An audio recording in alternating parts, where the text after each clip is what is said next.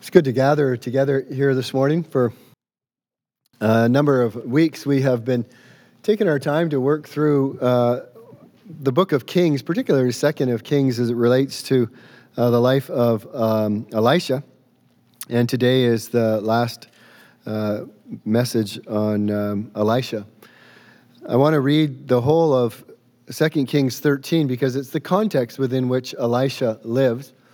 It's a context that describes wars and comings and goings and death and uh, God in various ways. And uh, so it helps to get the whole context of uh, Elisha, Elisha's last few days here on earth to uh, understand them a little better. So, if your Bibles, you can follow along 2 Kings chapter 13. In the 23rd year of Joash, the son of Ahaziah, king of Judah, Jehoahaz, the son of Jehu, began to reign over Israel in Samaria, and he reigned 17 years. He did what was evil in the sight of the Lord and followed the sins of Jeroboam, the son of Nebat, which he made Israel to sin. He did not depart from them. And the anger of the Lord was kindled against Israel, and he gave them continually into the hand of Hazael, king of Syria, and into the hand of Benhadad, the son of Hazael. Then Jehoahaz sought the favor of the Lord, and the Lord listened to him. For he saw the oppression of Israel, how the king of Syria oppressed them.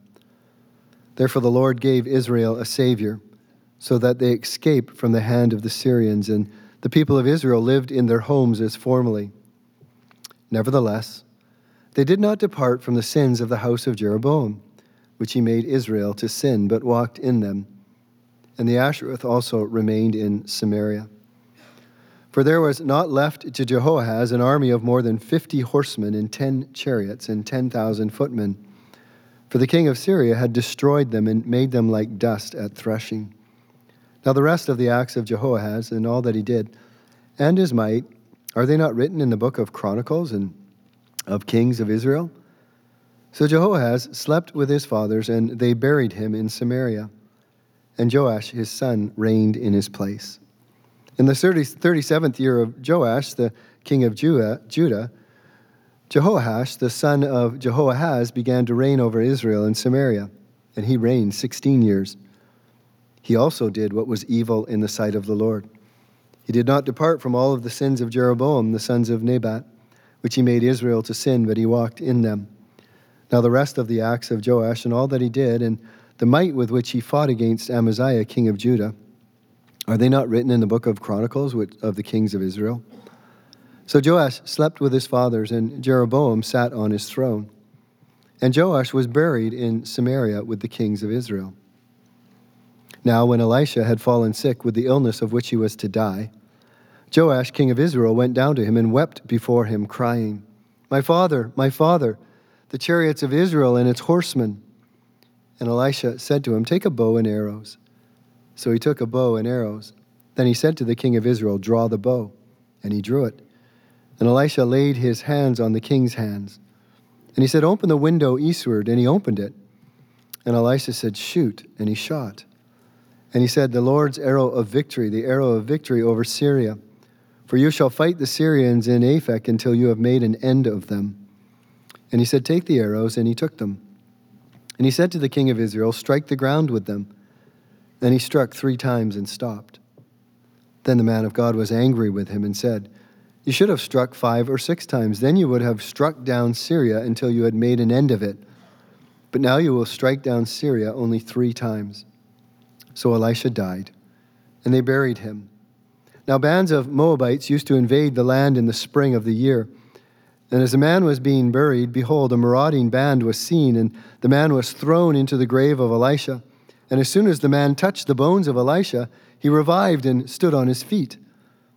Now Hazael, king of Syria, oppressed Israel all the days of Jehoahaz. But the Lord was gracious to them and had compassion on them, and he turned towards them because of his covenant with Abraham, Isaac, and Jacob, and would not destroy them, nor has he cast them out from his presence until now. When Hazael, king of Syria, died, Benhadad, son of the king uh, became king in his place. Then Jehoash, the son of Jehoahaz, took again from Ben Hadad, the son of Hazael, the cities that he had taken from Jehoahaz, his father, in the war. Three times Joash defeated him and recovered the cities of Israel. Father, thank you for this word. On the surface of it, it may just seem to be a lot of comings and goings and a lot of names and a lot of fighting and a lot of death. But it's also your word to us, and therefore it's meant to help us and to guide us and to encourage us. May that be so. We ask and pray. In Jesus' name, amen.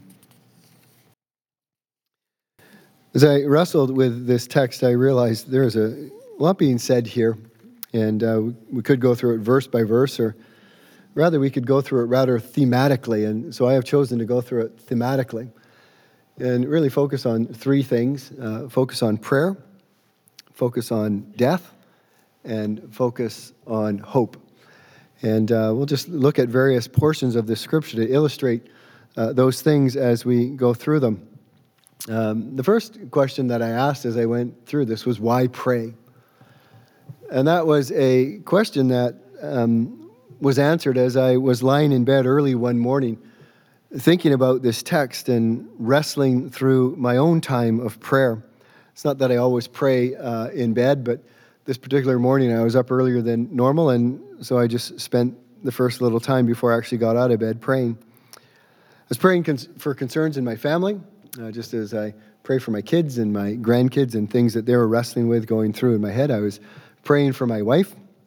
I was praying for some of you. I was praying about the wars and the difficulties that are in this world and the various uh, issues that I think our leaders are facing, which are massive. And I was praying about my own self, things that I wrestle with, and uh, things that um, were on my heart. And uh, somewhere in my time of prayer, as I was uh, thinking through these things and talking to the Lord, I, I just wrestled with just the question why do I pray? Um, I don't know if you ever ask yourself that question, but I needed to ask myself that question Paul, why do you pray? And I think one of the things that came to the surface fairly quickly was I pray because I'm absolutely powerless. All these things that I had rehearsed in my, in my head and the things that I was praying for, for my family and for you and for the world, were things that I have absolutely no ability to change any of them.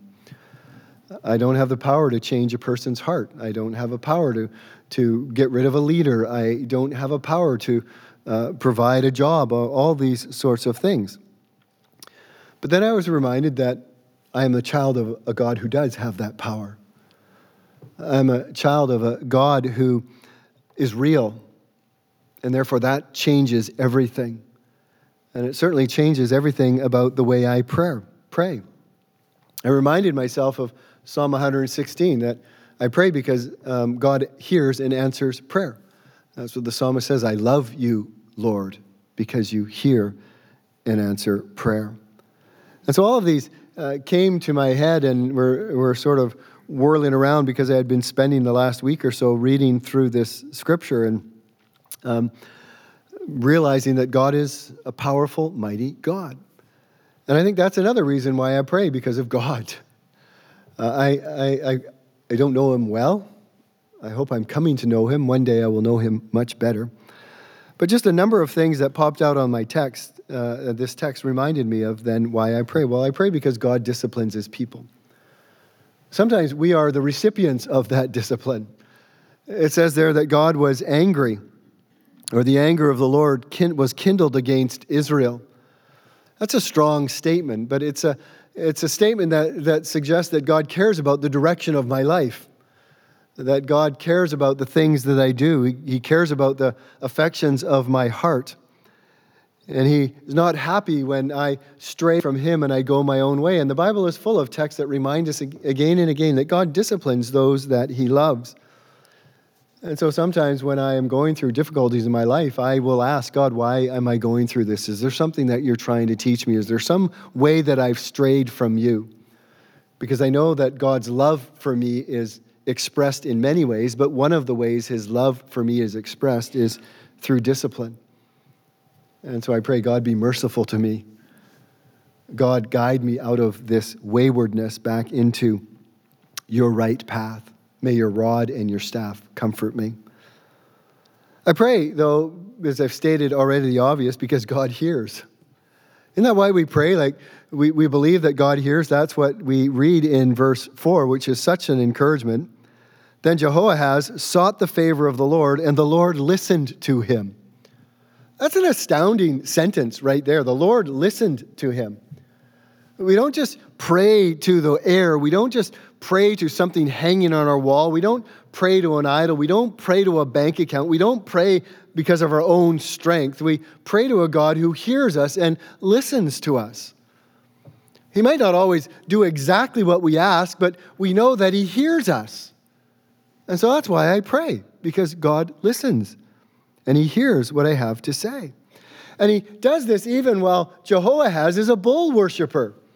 Eh, we, we're reminded he did evil in the sight of the Lord, that he followed in the sons of Jeroboam. What did the sins of Jeroboam? What were those? He created two bulls and he told the people, These are your gods. I don't fully understand it, but in the midst of Jehoahaz sinning, he cried out to the Lord and the Lord listened to him. I pray because God is able to do what I'm unable to do. In verse 5, it says in response to Jehoahaz's prayer that the Lord gave Israel a savior. Remember, he's angry with them. They were in tough. Jehoahaz prayed to the Lord, God, you need to help us. You need to save us. And what does God do? He gave them a savior. We don't really know who that savior is. There's things that have been uh, uh, things that have been suggested. That's not the point. The point is that God saved them. This is what God is able to do in your life and in my life. He's able to do that in the lives of our kids. He's able to do that in, the, in this world, in the countries, in the turmoil. God is able to deliver people from their troubles and their difficulties. I pray because God knows what's going on in this world and in my life.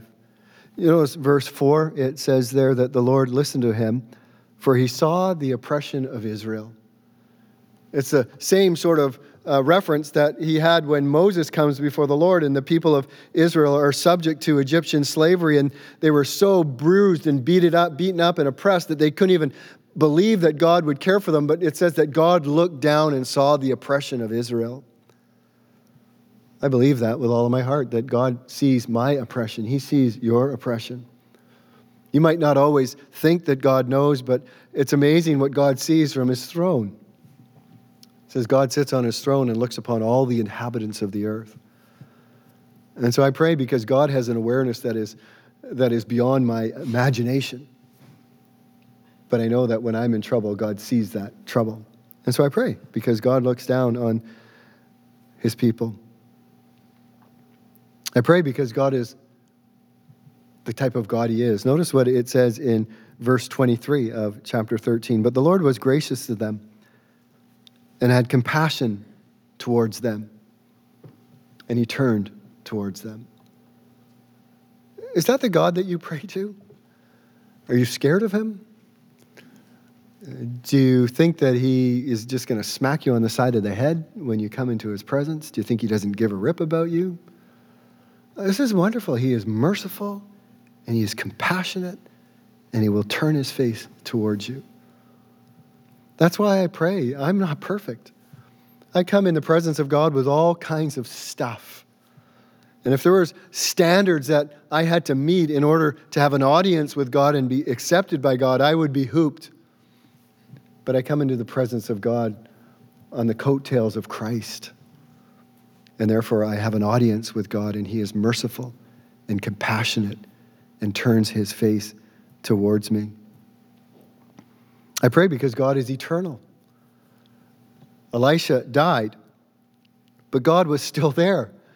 You see that Elisha died, but God still granted Israel victory uh, three times over Syria. We might die, but our God doesn't die. He's the eternal God. A little bit later down in the text, he says he answered them because of his covenant to Abraham, Isaac, and Jacob. God is the God of history, God is the God of eternity. And so he has a perspective and he sees things and knows things that I will never know. And he has a plan and he's working all of that stuff out. And so I pray in faith and in confidence in the eternal reality of God that His power is not limited for a specific time and place. I pray because God will keep his word. We see that in a number of places here. One is when uh, Elisha tells Joash to whack the ground and he hits it three times and he says, God will give you victory over the Syrian army three times. Well, we read that at the very end of the chapter that God delivered Syria into the hands of the king three times. God keeps his word. And why does God continue to be faithful to Israel? Because he made a covenant with Abraham, Isaac, and Jacob, and God cannot turn back on his word. And so I pray because I trust God's word. There's no more powerful tool that you can use in your prayer life than the word of God to open your Bible and to pray the truths of God, to open your Bible and rely on the character of God to guide and direct your prayer, to open your Bible and find the promises of God and say, God, I claim this promise. Because God will always be faithful to his word. It's fascinating to me as I reflected on the praying of particularly Jehoahaz in the first part of chapter 13 from verses 2 to verse 7, the, the prayer of um, Jehoash is bookended by his evil. It's amazing to me that here is this man who does evil all of his life. Here is this man that is committed to worshiping bulls. And yet, in the middle of that, there's this comment made about the fact that Jehoahaz finds himself in a bind and he calls out to the Lord, and the Lord answers him. That's not a justification for you and I to go out and sin willy nilly and then pray and God will help us. It's just a reminder of the breadth of God and the grace of God and the mercy of God and, and, and the fact that He hears and answers prayer. So, why pray? Because God is a God of salvation and because of His character and His word. What about death?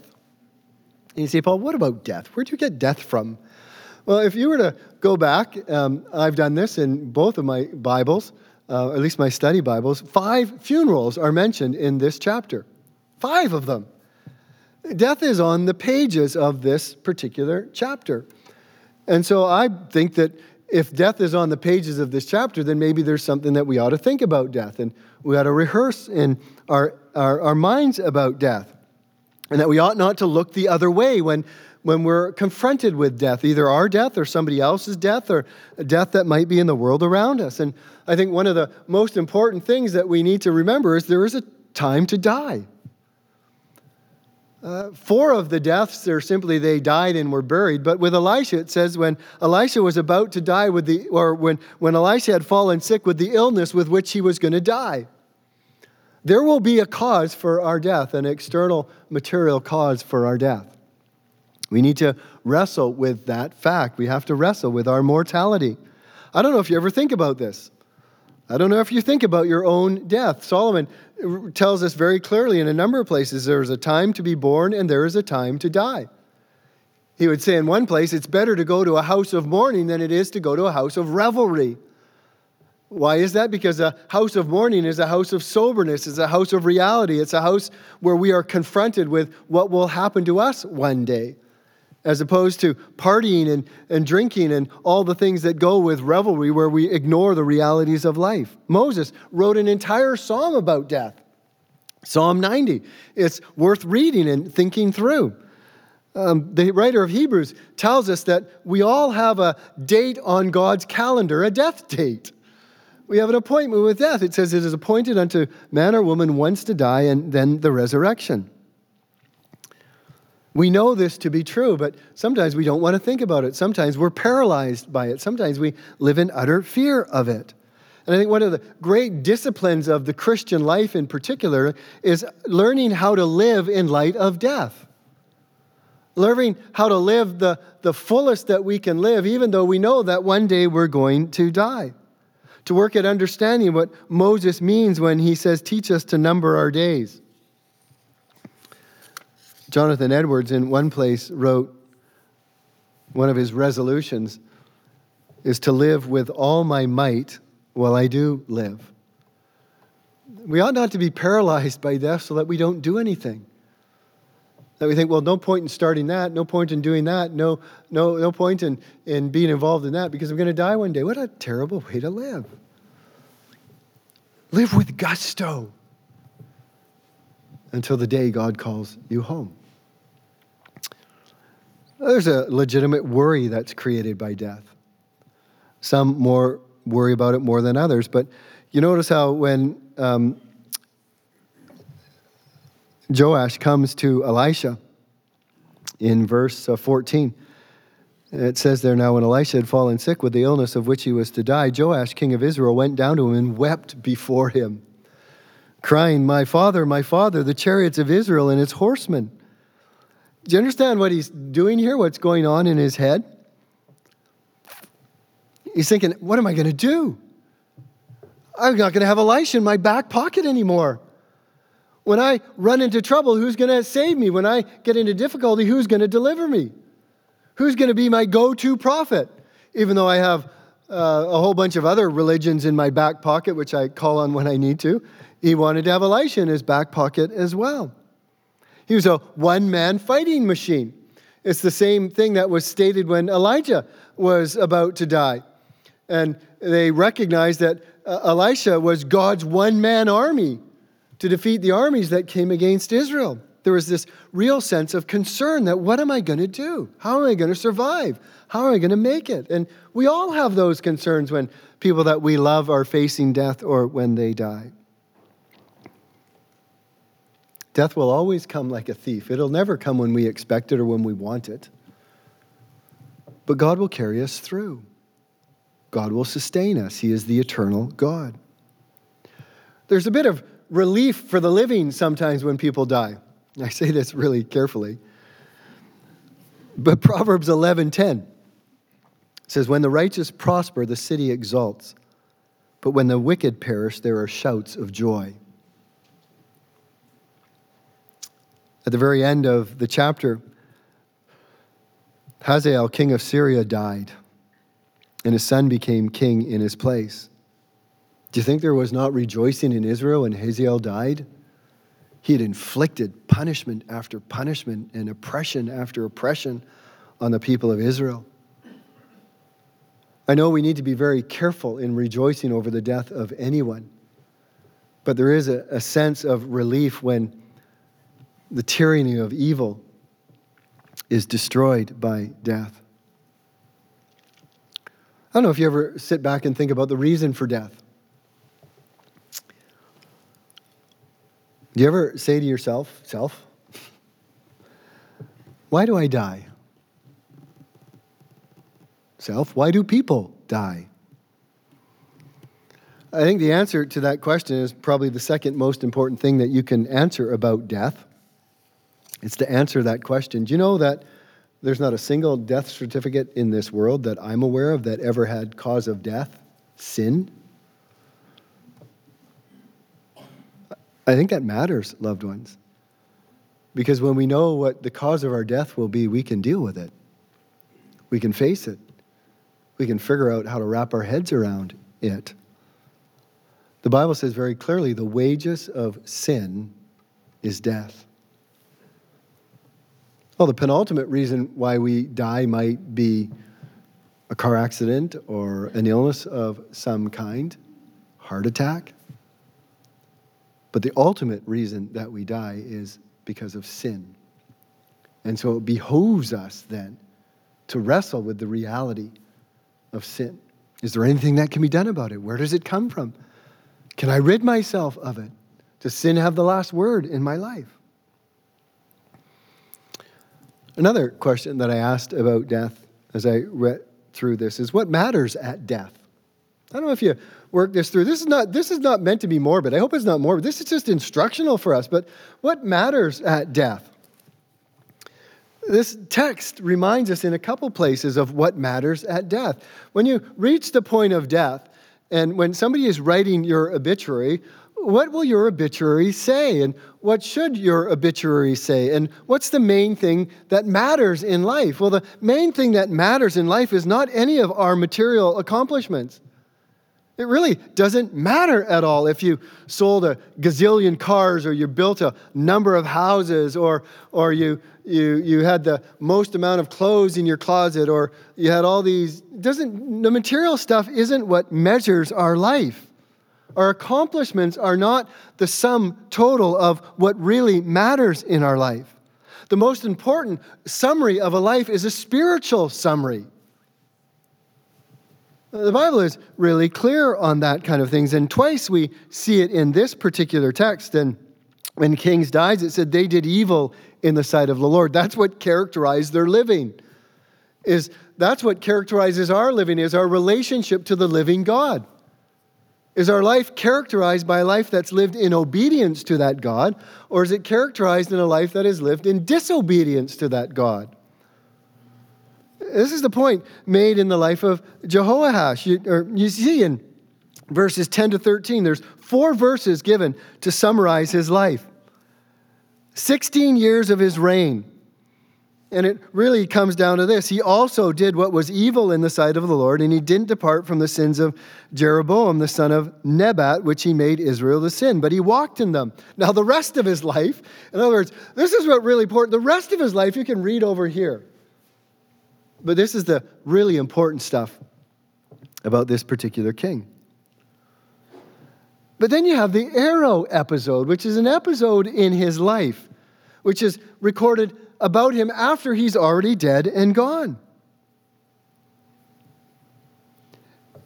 He can be disposed of in four sentences, four, four verses. He did evil in the sight of the Lord and followed in the footsteps of Jeroboam, 16 years of his life, but one episode in his life is recorded that summarizes his life from a spiritual perspective. One incident gives, gets more words than those four verses in verses 10 to 13.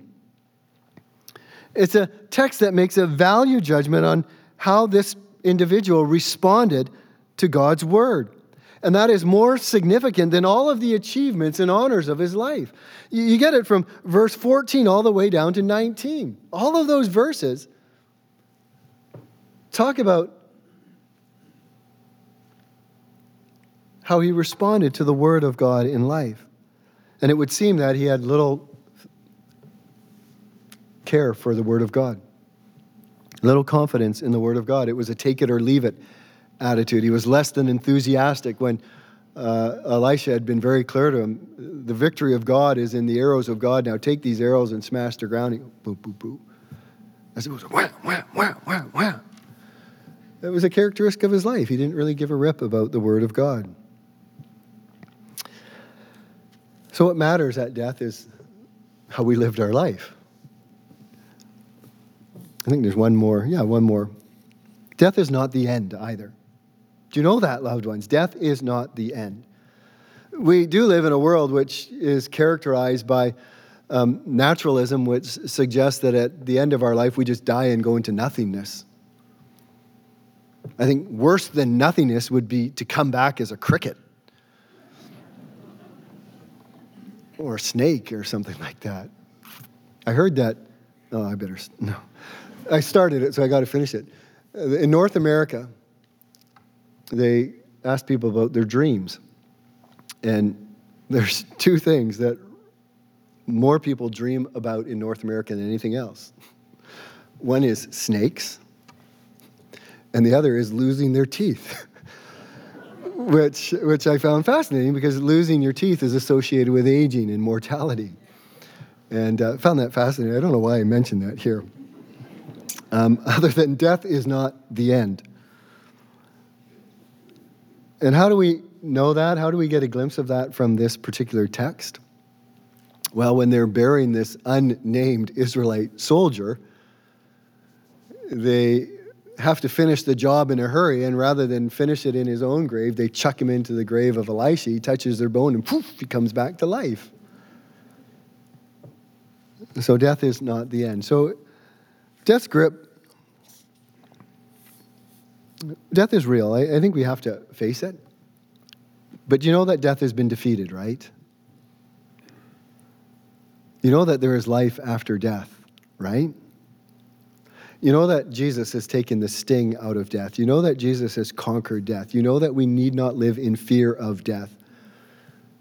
You know that the cause of your death has been dealt with. And that if you would put your trust in Jesus Christ, he would release you from the grip of sin, raise you to life, and you could live evermore with him. The third thing is hope. A little bit about prayer, a little bit about death. Why hope? I think there's a lot of reason for hope that's recorded in this text. Um, just some things that rose to the surface for me. I've already mentioned prayer. I, I, I think to, have, to, to, to believe in prayer, that's hope. Because you have the ear of the living God. You have the ear of the eternal God. When all else is lost, when you are crushed, when you are when you're under it, when you are oppressed, if you still have breath, you can pray. That is hope, loved ones. And it's not a hopelessness. You pray to the living God. That's amazing. So we have hope because we have a God that we can pray to. We have hope because sin does not have to have the last word in our lives. Sin is the cause of our death, but it doesn't have to have the last word in our lives. We have hope because death is not the end. I, I think that gives incredible meaning to life, incredible direction and purpose to life. It, it, it, there's, there's a charging that we get when we realize that God has intended us to live forever and ever. In fact, we are created in the image of God who is himself eternal. And so it makes sense that we are eternal. This funeral story reminds us of that hope. This is one of the most funniest stories in all of the Bible, I think. And uh, you, you, you got to just come back and just reflect on the humor of this in some ways. Is you've got this Israelite uh, army fella, we don't know his name, and he probably was killed in war, or maybe he was died of um, some injury that he received, or maybe he just fell off the city wall. We don't know, but he's being carried by his buddies to the cemetery. And they get to the cemetery and they start digging his grave. And all of a sudden, they look over their shoulders and they see this marauding band of Moabs on the horizon, Moabites, and they're thinking, oh no, we're in trouble. We're not, we don't have time to finish the job in our own grave. There's, uh, there's a tomb. Let's whip open the door and chuck him in and let's head back for the city. And so they whip open Elisha's tomb. It just would have been a tomb that had a covering on it. They push it aside, they chuck the body in, and they start hoofing it back to the city. Uh, this is how I picture it. They're hoofing it back to the city, and all of a sudden they look beside him, and there's their buddy running beside him, maybe passing him, trying to get back to their city. As his body had hit the bones of Elisha, poof, he stands up again. That's a funny story, but it's also a story that packs a punch because it's a reminder to us that we have hope after death. That there is life. It's an illustration of that. Eh? You might say, well, why is that story in the Bible? Well, I think in the context, particularly of the historical times, it's meant to be an encouragement to Jehoash. And you say, well, why is it an encouragement to him? What's the encouragement to him? Well, the man of God might be dead, Elisha, but the word of God or the God of that man was not dead the word that Elisha spoke might no longer come from his lips because he was dead, but the word that he spoke while he was alive still has power because of the living God. And so Elisha had said, Listen, you whack the ground with these arrows and you will get victory. And all of a sudden, Elisha's death, and you might be thinking, Oh man, Elisha's dead. What am I going to do? But you read at the end of the chapter in 25 that three times Syria was given victory. I think this must have been an incredible encouragement to him that the God of Elisha was not dead and that Elisha's word would continue because it was the word of God. I think probably it would have been encouragement for the people in exile who read this particular book. It was, remember, Kings was probably put together or edited while the people of Israel were in exile. And they, they must have wondered is there any hope for us? Is there any chance that we will live again? Is there any chance that we will get back to uh, Israel, our, our homeland? And they would read a story like this and they would say, Yes, there is power in God. Yes, there is power in His Word. Yes, He will give us life again.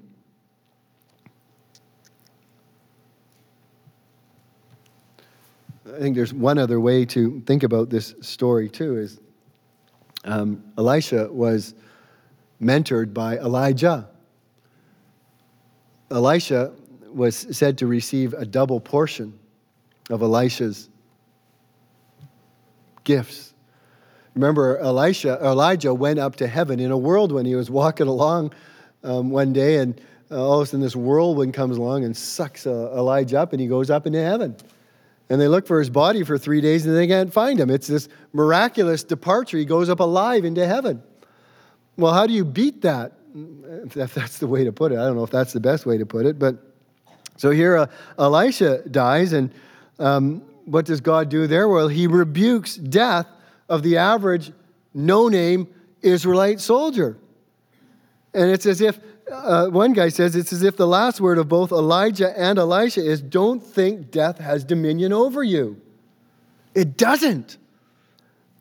God has the power over death. And he may take many of us up alive when Christ comes back, and that would be a great way to go.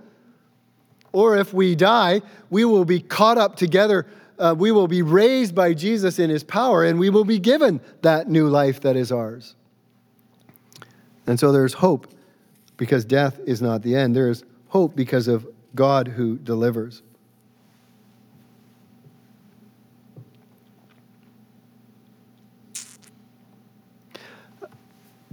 God delivered the people of Israel from the Syrians. It's amazing what you read, and I find it amazing that Jehoash sought the favor of the Lord. The Lord listened to him, saw their oppression, and gave Israel a savior. The Syrians were brutal. But we have a more brutal taskmaster than even the Syrians. There's an enemy that is more brutal in our world than any old king or any new power broker that may be alive today, and it's sin. Sin has a firm grip on every human being. Its leader is hateful and wants only our destruction. We are unable to deliver ourselves from sin's power, from sin's grip. There's no human power that can ever come to our aid. It's only when you actually see what you're up against, when you face your sin, that you realize the hopelessness of your situation. And that's when we seek the Lord and the Lord is gracious and delivers us. That's the message of the Bible, isn't it? That God has said a final deliverer. That final deliverer is Jesus Christ. The amazing thing is that God is able to deliver us from the dominion of Satan and transfer us into his kingdom. That God is able to deliver us from darkness and bring us into his marvelous light. And he's able to do that through the deliverer that he has sent, the deliverer, capital D, which is Jesus Christ. There's no such thing as self rescue. I hope we realize that. I hope you realize that. There's no thing that you can do yourself that will ever deliver you from the Satan or from the grip of sin. It constricts, it, it binds, it oppresses, it has it has the law on its side, and it ultimately will kill. But God has sent a deliverer, Christ, who can free us from its curse, who can free us from its penalty, who can free us from its sin.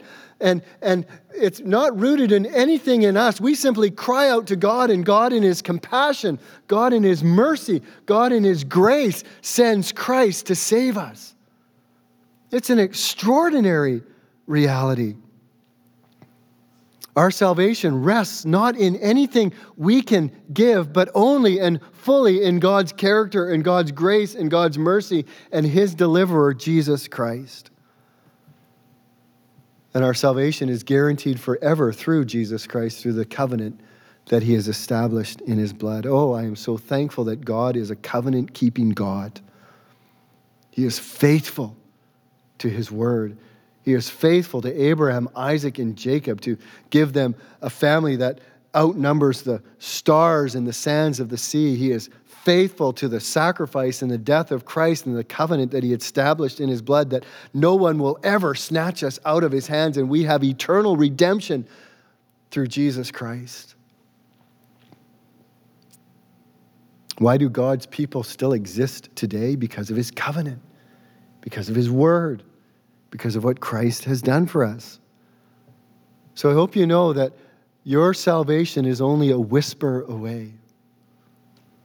There's nothing you can do, there's nothing you can pay. All you need to do is say, God, save me.